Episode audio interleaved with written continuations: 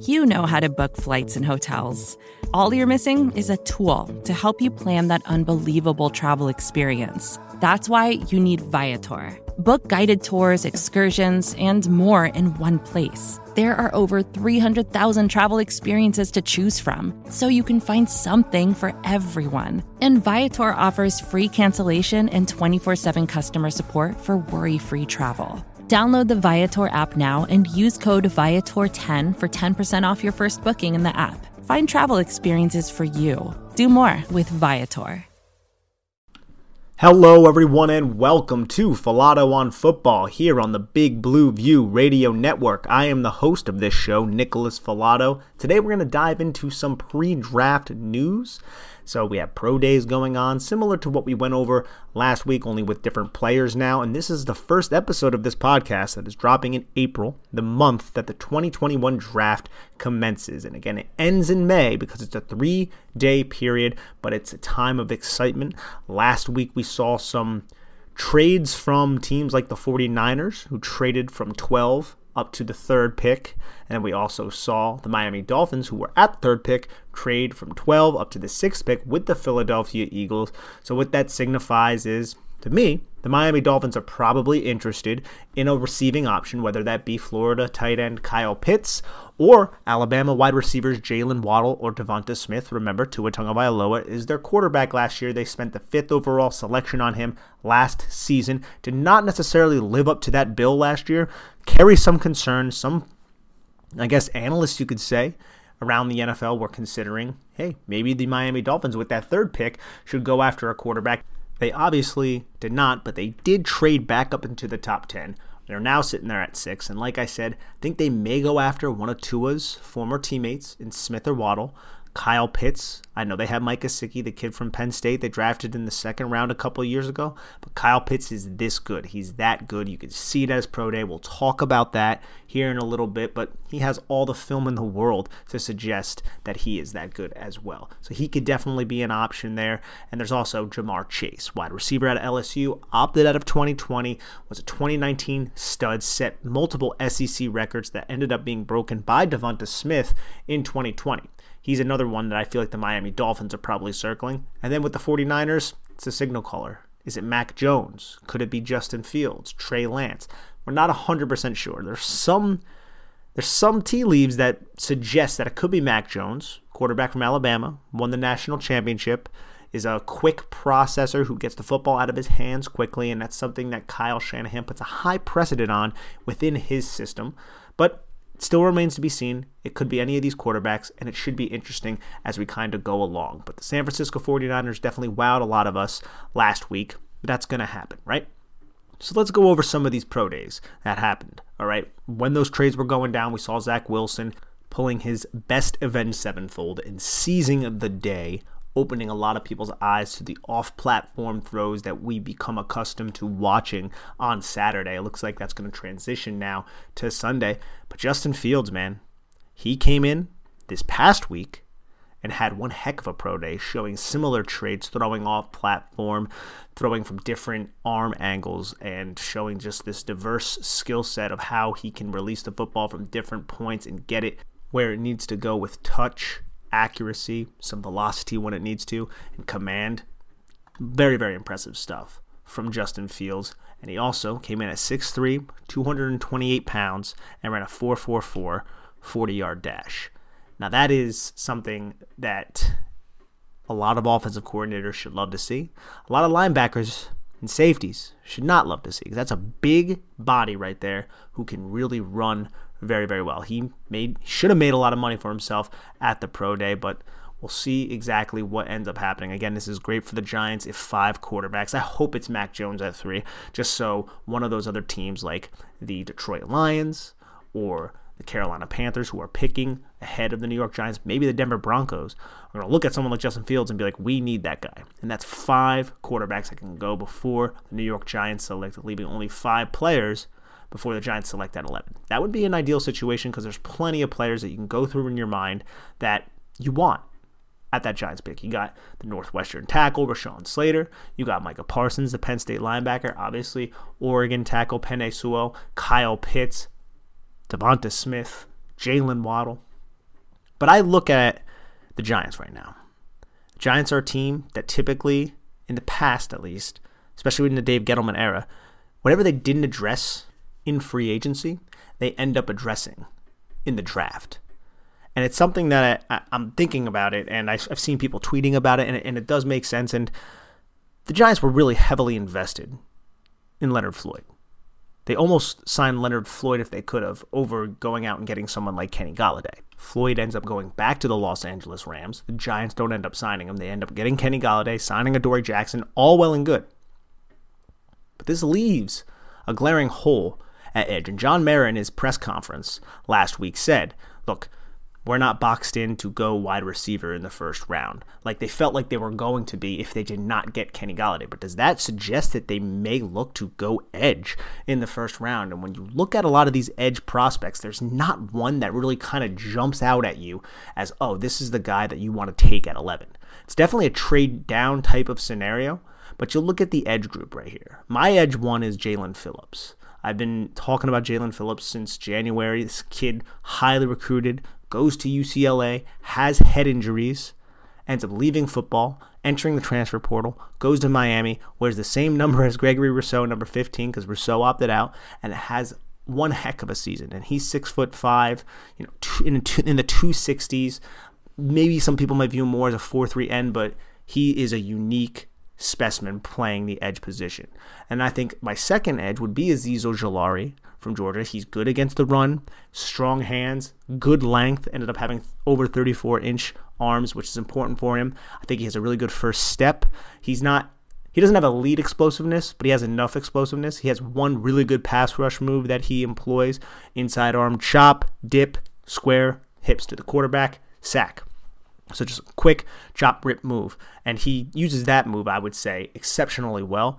But he doesn't have a lot of counters built off that. He has some, but they're not necessarily refined. But I do like Azeez Ojulari a lot. And then you have the Kwity Paye's of the world, which I don't really feel like he fits with Patrick Graham as well as some of these other guys. And he has elite testing type of numbers, but it doesn't always translate on the field. I always feel like I want to see a little bit more from an athletic standpoint on the football field from Kwity Paye. He's the kid from Michigan, edge rusher, six foot four, about 275 pounds. That's a big guy. I think Patrick Graham can make anybody work within his system because he's that type of coordinator, but I don't believe investing the 11th pick in Kwity Paye is something I want the New York Giants to necessarily do. And then you have guys like Jayson Oweh, who didn't have a sack in 2020, but he's literally a freak athlete. You have guys like Joe Tryon, good quickness off the snap, another long type of player. He, six foot four, 250 pound guy who can also cover in space if asked to. Joseph Ossai, Texas edge, played edge in 2020, but played linebacker throughout the rest of his career. Has versatile type of skill set, kind of fits these hybrid fronts that we see Patrick Graham employ. But none of these guys that I've mentioned are somebody that I want the Giants to look at at 11. But Dave Gettleman doesn't trade down. Now, if he ends up trading down and selecting one of these, I'm going to be happy. If he ends up going with one of these at 11, I'm not going to be upset, but I feel like the Giants are going to be passing up a player that is just a better overall prospect to fill a need that, yeah, I would say the edge position is still a quote unquote need, but I feel like there's depth in this class, and you don't need to reach at 11 to select a player that may not be as good as, say, a Rashawn Slater if Slater's still on the board, or a Micah Parsons if Micah Parsons is still on the board. But I can see the Giants going edge in the first round, maybe not even trading back to do so, just kind of taking the best edge in this class to fill what they view as a need. Because there is a dearth of talent at that position. And that kind of gives me a little bit of concern. I don't want to just draft for need. You don't need to. The Giants didn't put themselves into a position to draft for need right now because they had such a good free agency. And I would argue that the offensive line you could say is a need. And yes, they brought in this coaching staff that they love. Rob Sale, bring back Pat Flaherty. You have Freddie Kitchens there. You have a good staff that can teach these players. And that's what Joe Judge wants. You want teachers, not just coaches. But putting a lot of eggs in the basket of Will Hernandez, who was underwhelmed time and time again. He had a solid rookie season, but he's been underwhelming and ended up getting benched last year for Shane Lemieux, a fifth round pick, who was a liability in pass protection. I don't want to put all my chips in that basket. And that's kind of relying on Matt Peart taking a huge step forward, Andrew Thomas building on that strong second half that we saw last year, and then Nick Gates still playing at a solid level like he did last season. It's a lot of uncertainty for an offensive line, and that's kind of why I want the Giants to land someone like Rashawn Slater who can compete at right tackle. Hopefully, you would hope Matt Peart wins that job, but then you could just allow Rashawn Slater to slide in at either guard position, and he can secure one of those guard spots and then Lemieux and Hernandez can, and you can even throw Zach Fulton in there if you want to, can battle for the other guard spot. And then the loser ends up being the swing interior offensive lineman. That's what I would like. Unless the Giants are high on someone like Kyle Murphy, who was undrafted out of Rhode Island. Joe DeLeon, shout out to you, former teammate of you, our colleague here at Big Blue View. That's a lot of rhymes right there. But unless they're high on somebody like that, or they have someone on their practice squad last year that they think can realistically compete and possibly take that job from Will Hernandez, who's not going to be on the roster after this season, then I want to add bodies to that interior offensive line specifically. Or these versatile guys like Elijah Vera-Tucker, the kid from USC, or Rashawn Slater, who can play tackle and guard. That's kind of where I stand with it. Don't want to reach on edge, but you get a feeling that the Giants are, are really going to do their due diligence there and possibly invest a first round pick at edge. They're at all the pro days where all these top edges are. I mean, yes, they went to Penn State's pro day. They're sending huge contingencies there. We all think it might be for Micah Parsons, but it could be for Jayson Oweh. They're at Miami's pro day with Jalen Phillips, Gregory Rousseau. They're at Michigan's pro day with Kwity Paye. I mean, they're they're all over the place. They're doing their due diligence. They went and saw Azeez Ojulari for Georgia, and that's that's a good thing. You know, you want them to do that but you don't want them to pass up a better player just to fill a need when you can get somebody in the second round who is also going to be a solid player, like a Boogie Basham, Ronnie Perkins. I guess you can look at Jordan Smith maybe a little bit later in the draft process as well. But I think it's going to be interesting. I'm not going to throw a fit if they end up going edge. I just hope they don't pass up on a supreme talent like a Kyle Pitts or a Penei Sewell Fells, which I don't believe is something that's going to happen. But before we get into some of these pro day performances that I really want to touch on, let's take a quick break to hear a word from our sponsors. Support for this show comes from Sylvan Learning. As a parent, you want your child to have every opportunity, but giving them the tools they need to tackle every challenge, that takes a team. Now more than ever, educational support tailored exactly to what your child needs can make all the difference. That's why parents have trusted Sylvan Learning for 45 years as the ultimate teammate in their child's educational journey, instilling in them a love for learning and a passion for reaching the next level. And Sylvan's Insight Assessment can identify gaps in learning and areas that could be of concern for your child. It's a 360 degree view into your child's learning that you can't find anywhere else and helps ensure that your child didn't miss something in school that might put them at a disadvantage in the future. And right now, it's the best price of the year at $29. Go to sylvan29.com to learn more and get your child's assessment for only $29. That's S Y L V A N 29.com.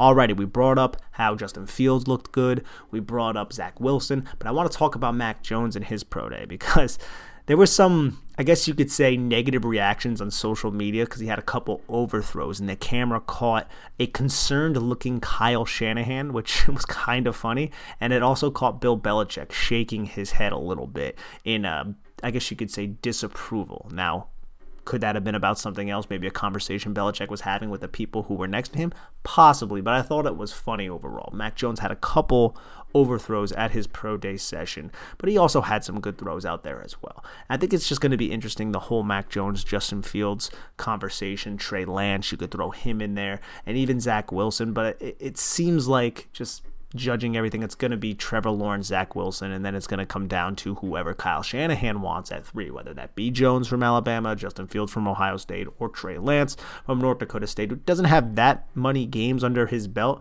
and he's younger. Mac Jones really doesn't have that many games under his belt because Tua was starting so long as well. I believe they have the same amount of starting games. But remember, North Dakota State didn't play in 2020. They played one game against Central Arkansas. So they didn't have an entire season. They're a smaller level school and an FCS program. But I do believe Trey Lance would look so great in what Kyle Shanahan wants to do, but I'm not sure if that's the direction they're going in. But let's talk about some other pro days. Oregon had their pro day, and Penei Sewell, I mean, he showed some impressive movement skills in the drills and in some of these tests. I mean, the guy came in at six foot five, 331 pounds and he ran a 509 40 yard dash. Jumped 29 inches in the vert and 109 inches in the broad, which is under 10 inches. It's over just over 9 or under 10 feet, I should say. It's just over 9 feet. Now, the 29 inches is about 70th percentile on MockDraftable's database, where the broad jump is about 80th. And these vertical and broad, the jumps, that measures the lower body explosive ability of a prospect. And just for reference, Andrew Thomas had a 109 inch broad jump last year. So it's the same as what Penei Sewell did. Only Penei Sewell is doing this at 331 pounds and he's 20 years old.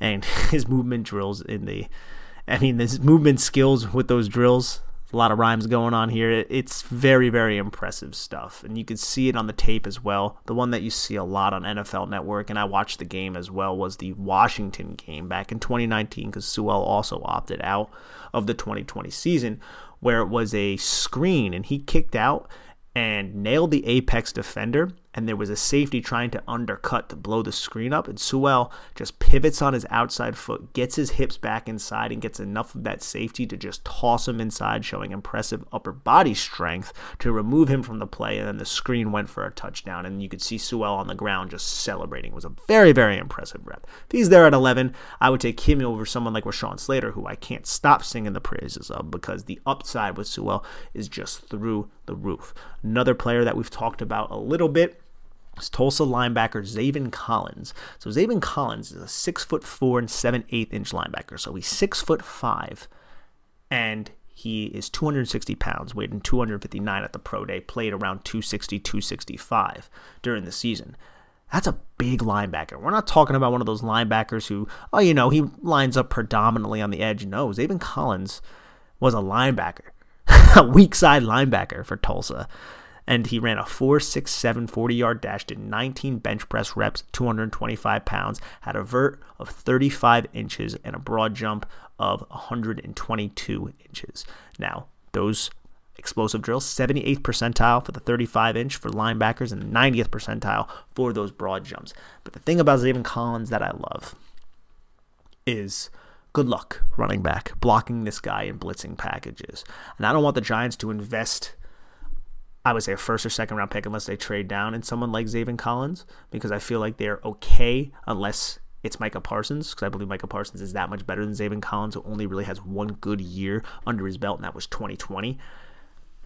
But I look at Micah Parsons and I think he could be a huge impact on all three levels. I think Zaven Collins can cover. I think he's good against the run, but the instincts aren't quite there and he's not as dynamic. And for somebody of that size, I feel like he could do a better job taking on blocks, keeping his chest clean, scraping over the top of double team blocks and things like that. Something I feel like Micah Parsons does better than someone like Zaven Collins.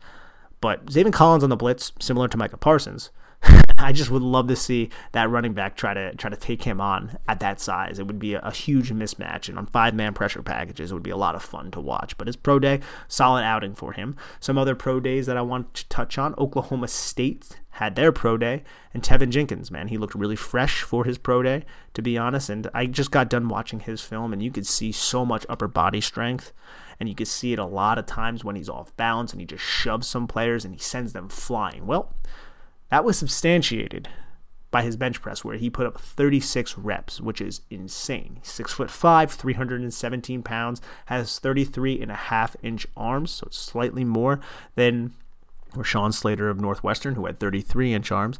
And the thing about the arm length, the baseline for tackles is typically 33 inches. That's like the lowest you want. Joe Thomas is the player that had around 33 inch arms. He might have been a little bit smaller, who obviously is one of the best tackles in recent memories, but he's m- more of an outlier. I think 33, you can definitely get away with it, but a lot of teams are going to try to kick you inside to guard if you were sitting there at 33. But I think Teven Jenkins can play tackle. I do. He ran a 5.01 yard dash, jumped an insane 32 and a half inch vertical, which is the 92nd percentile, which is really, really good. 32 and a half inches is is really impressive for any kind of lineman, an offensive tackle or an interior offensive lineman, which we saw Creed Humphrey do something like that earlier in this pro day cycle, which was really, really impressive.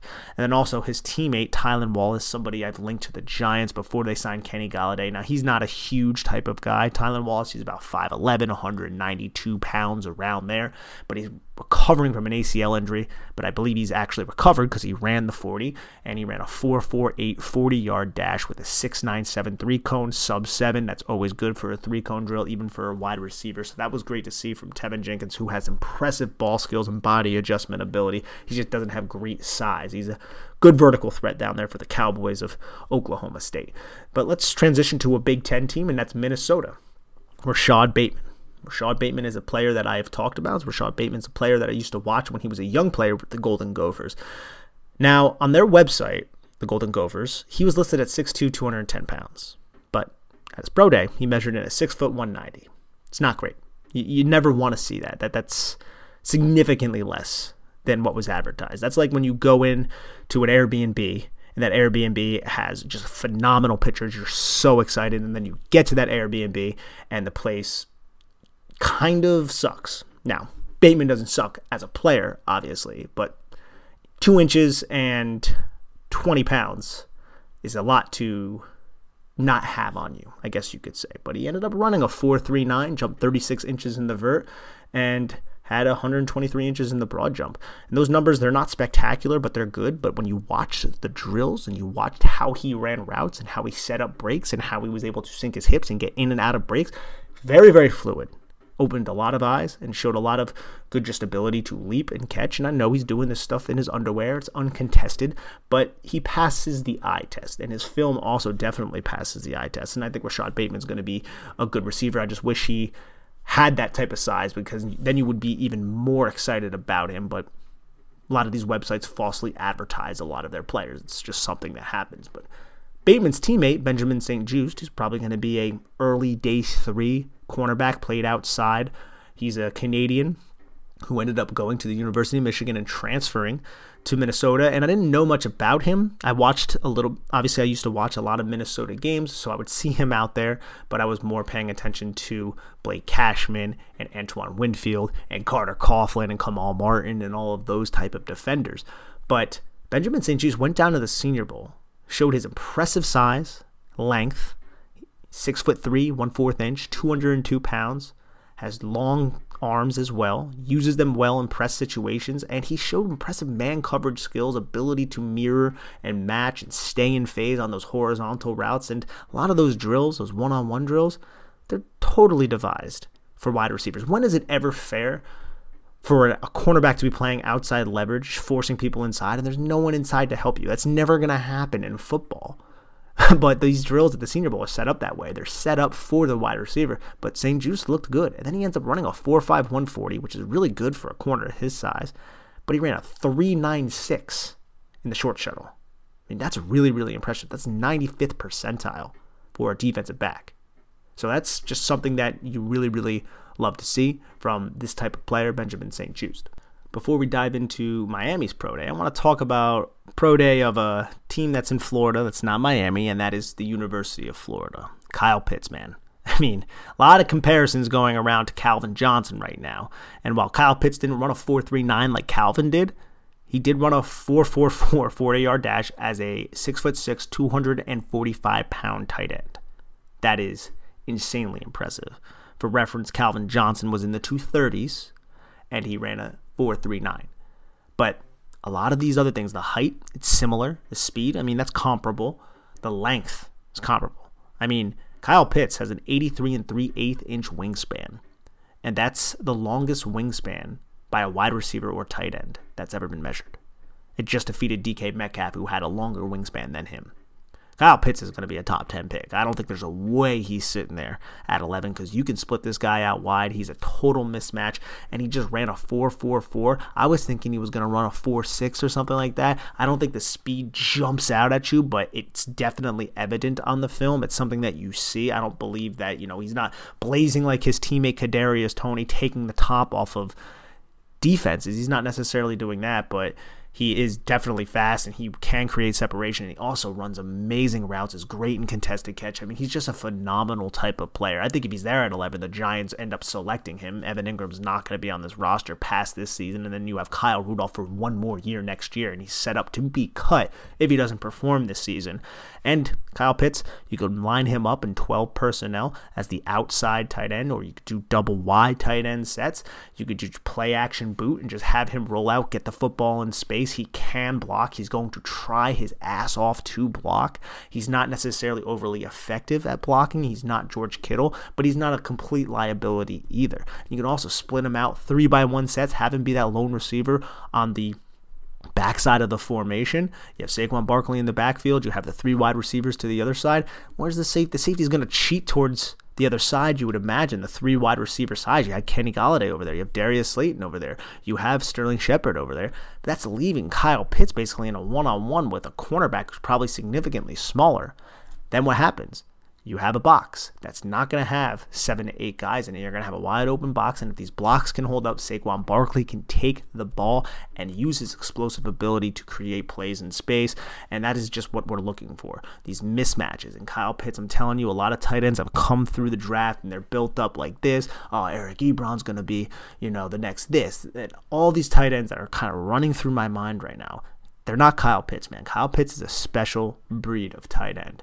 And I, I do believe he would fit excellently with what Jason Garrett did in 2020. Now, let's hope Jason Garrett does something a little bit more than what he did in 2020. If we're going to be fair, we want to see a little bit more. But Kyle Pitts, amazing pro day, amazing season. The guy's going in the top 10. All right, but before we close this out, I wanted to bring up Miami's pro day because I feel like Miami is a team that has two players that are probably going to interest the Giants possibly in the first round. First, Jalen Phillips, who played there in 2020, and then Gregory Rousseau, who played there in 2018 and 2019. And Rousseau had an amazingly productive season, but a lot of it was when he was kicked inside, it was third down, he was taking advantage of these ACC guards that are probably going to be accountants or doctors or something like that, and he was just using his superior length to kind of win at the point of attack. A lot of more hustle type of sacks. And I don't want to take anything away from him. I think he's a good athlete, and he, and he showed that down at the pro day as well. And he has just freak size. I mean, he's just under six foot seven, 266 pounds, 11 inch hands, which is insane. He ran a 4.69, has an 83 and one fourth inch wingspan, which is incredible to think about as well. He has all the length you want. His explosive ability is adequate, I guess you could say, and on film, you could say it's solid. I think I don't. I don't see somebody who shot out of a cannon or anything like that. I don't see somebody who could bend the edge consistently through contact, and that's why I don't love him. But I do believe that he's somebody that you give it to Patrick Graham, you give it to this coaching staff, they can mold him into something and make him into something dangerous. I'm not interested in the first round, but after that, definitely somebody you could talk to me about him. But he jumped 30 inches in the vertical jump and 115 inches in the broad. Now that's Rousseau. Now, I've been saying for a while that I, I, like Jalen Phillips better than Rousseau in terms of his tape. And I think that's just an obvious statement in terms of just when you're watching the traits. Phillips shows more traits. He's better against the run. He's more explosive, better hand usage, has more of a plan. Just Rousseau is more of just a moldable piece of clay who has a lot of upside, but it's just untapped at the moment. Now, Phillips at his pro day ran a 4.56 40 yard dash, 260 pounds, which is in the 96th percentile for defensive ends. He also jumped 36 inches in the vertical and 125 inches in the broad. That's 87th percentile and 91st percentile, respectively. Now, that is incredibly explosive numbers from someone like Jalen Phillips. And if those medicals check out, he's somebody that really, really interests me. He may have more of that 4 3 base end type of fit. Not somebody who's going to consistently drop into coverage, but he can set the edge. He can hold up in the run. I think he can drop into coverage. It's not an ideal type of situation, but it wasn't an ideal type of situation to have Kyler Fackrell drop into coverage. But that's what Patrick Graham did. And when you do it to the boundary, it's not that big of a hindrance to what you need to do as long as he can get out there in space and if there is a catch, kind of box the receiver back inside, which is something I feel like Jalen Phillips can do. It's not his best utilization, maybe, but I do feel Patrick Graham will be able to find a way to utilize him. And then there's Quincy Roche, who was a transfer from Temple, recruited by Matt Rhule up there. He also had a solid day, ran a 7.183 cone, which is slightly above average according to MockDraftable, but nothing spectacular. He ran a 4.42 short shuttle, which is also average, benched 23 reps at 225, which is also average. Then he jumped 32 and a half in the vert and just under 10 feet in the broad jump, and he ran a 4.66 40 yard dash. I don't believe well, those explosive numbers, they're solid for an edge rusher, especially an edge rusher who's going to be a day three prospect like Quincy Roche. And the 466 is also solid. But he's somebody that if the Giants don't end up going edge in the first two rounds, that may interest me in the third round and beyond. But I just don't envision that happening. I think the Giants are going to add an edge either in the first round or somewhere in the second round. I think they're going to put a priority on it. And I think if a Kyle Pitts or a Devonta Smith, I've heard the Giants linked to him, and he just fits the profile of somebody the Giants are going to love. Heisman Trophy winner, uber productive, works his tail off all the time. I think if those guys are around in the in the first round, the Giants may go in that direction. Micah Parsons, maybe you could throw him in there. I mean, if any team's going to know about his character, it's going to be the New York Giants with Sean Spencer and Pat Flaherty on the staff. They've both been at Penn State recently, but it's it's just hard to also know if the Giants are going to look at positional value and weigh that into the equation because it is a linebacker and they invested a lot late in the draft last year in the linebacker position. I'm just not 100% sure. Dave Gettleman hasn't been somebody who's given a crap about positional value in the past, if we're going to be honest, because Dave Gettleman spent the number two overall selection on a running back, which is against all positional value metrics that you would ever imagine.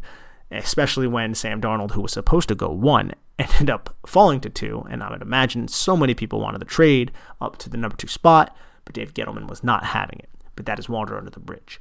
One thing I'm incredibly excited about is getting Saquon Barkley back because I think that's going to add a whole nother dynamic to this offense in the passing game as a runner, and especially how defenses are going to play Daniel Jones. And it's going to be difficult, especially if you add someone like a Jaylen Waddle or a Kyle Pitts to this offense. But even if you don't, just having Kyle Rudolph there, and obviously Kenny Golladay to go along with a healthy Saquon Barkley, Sterling Shepard, and Darius Slayton, who's not going to now have a lot of focus and he can kind of take advantage of one on one matchups. I think that's going to really help Daniel Jones as well. Alrighty, everybody. This was Falato on Football here on the Big Blue View Radio Network. We talked a little bit of draft. We're going to keep talking draft all the way up to the draft because I love me some draft, talking a little bit of pro days, some players that may interest the New York Giants. Please rate, subscribe, and review this podcast wherever you get your podcasts. Go check out our page, Big Blue View. Myself and Raptor, Chris Pflum, we're going to be coming out with a little mock draft poll, and we're going to go over it on the Chris and Joe show. It's going to be a lot of fun. Check it out on the feed. Give it a download, please. And also, just have a lovely day. Be safe and take care of yourselves. More to dos, less time, and an infinite number of tools to keep track of. Sometimes doing business has never felt harder, but you don't need a miracle to hit your goals. You can just use HubSpot because their all in one customer platform can make growing your business infinitely easier. Imagine this high quality leads, fast closing deals, wildly happy customers, and more benchmark breaking quarters. It's not a miracle, it's HubSpot. Visit HubSpot.com to get started today. First thing in the morning, as soon as you wake up, the to do list starts. Does the car need gas? Hopefully those leftovers are still good. Why did I get CC'd on mom? no. You can't escape the to-do list, but you can make the most of your me time with a relaxing shower using Method Hair Care products. Try Pure Peace Volumizing, Simply Nourish Moisturizing, or Daily Zen Shampoo and Conditioner for daily use. All formulated with long-lasting fragrances and are safe for color-treated hair. Reconnect with the best version of yourself.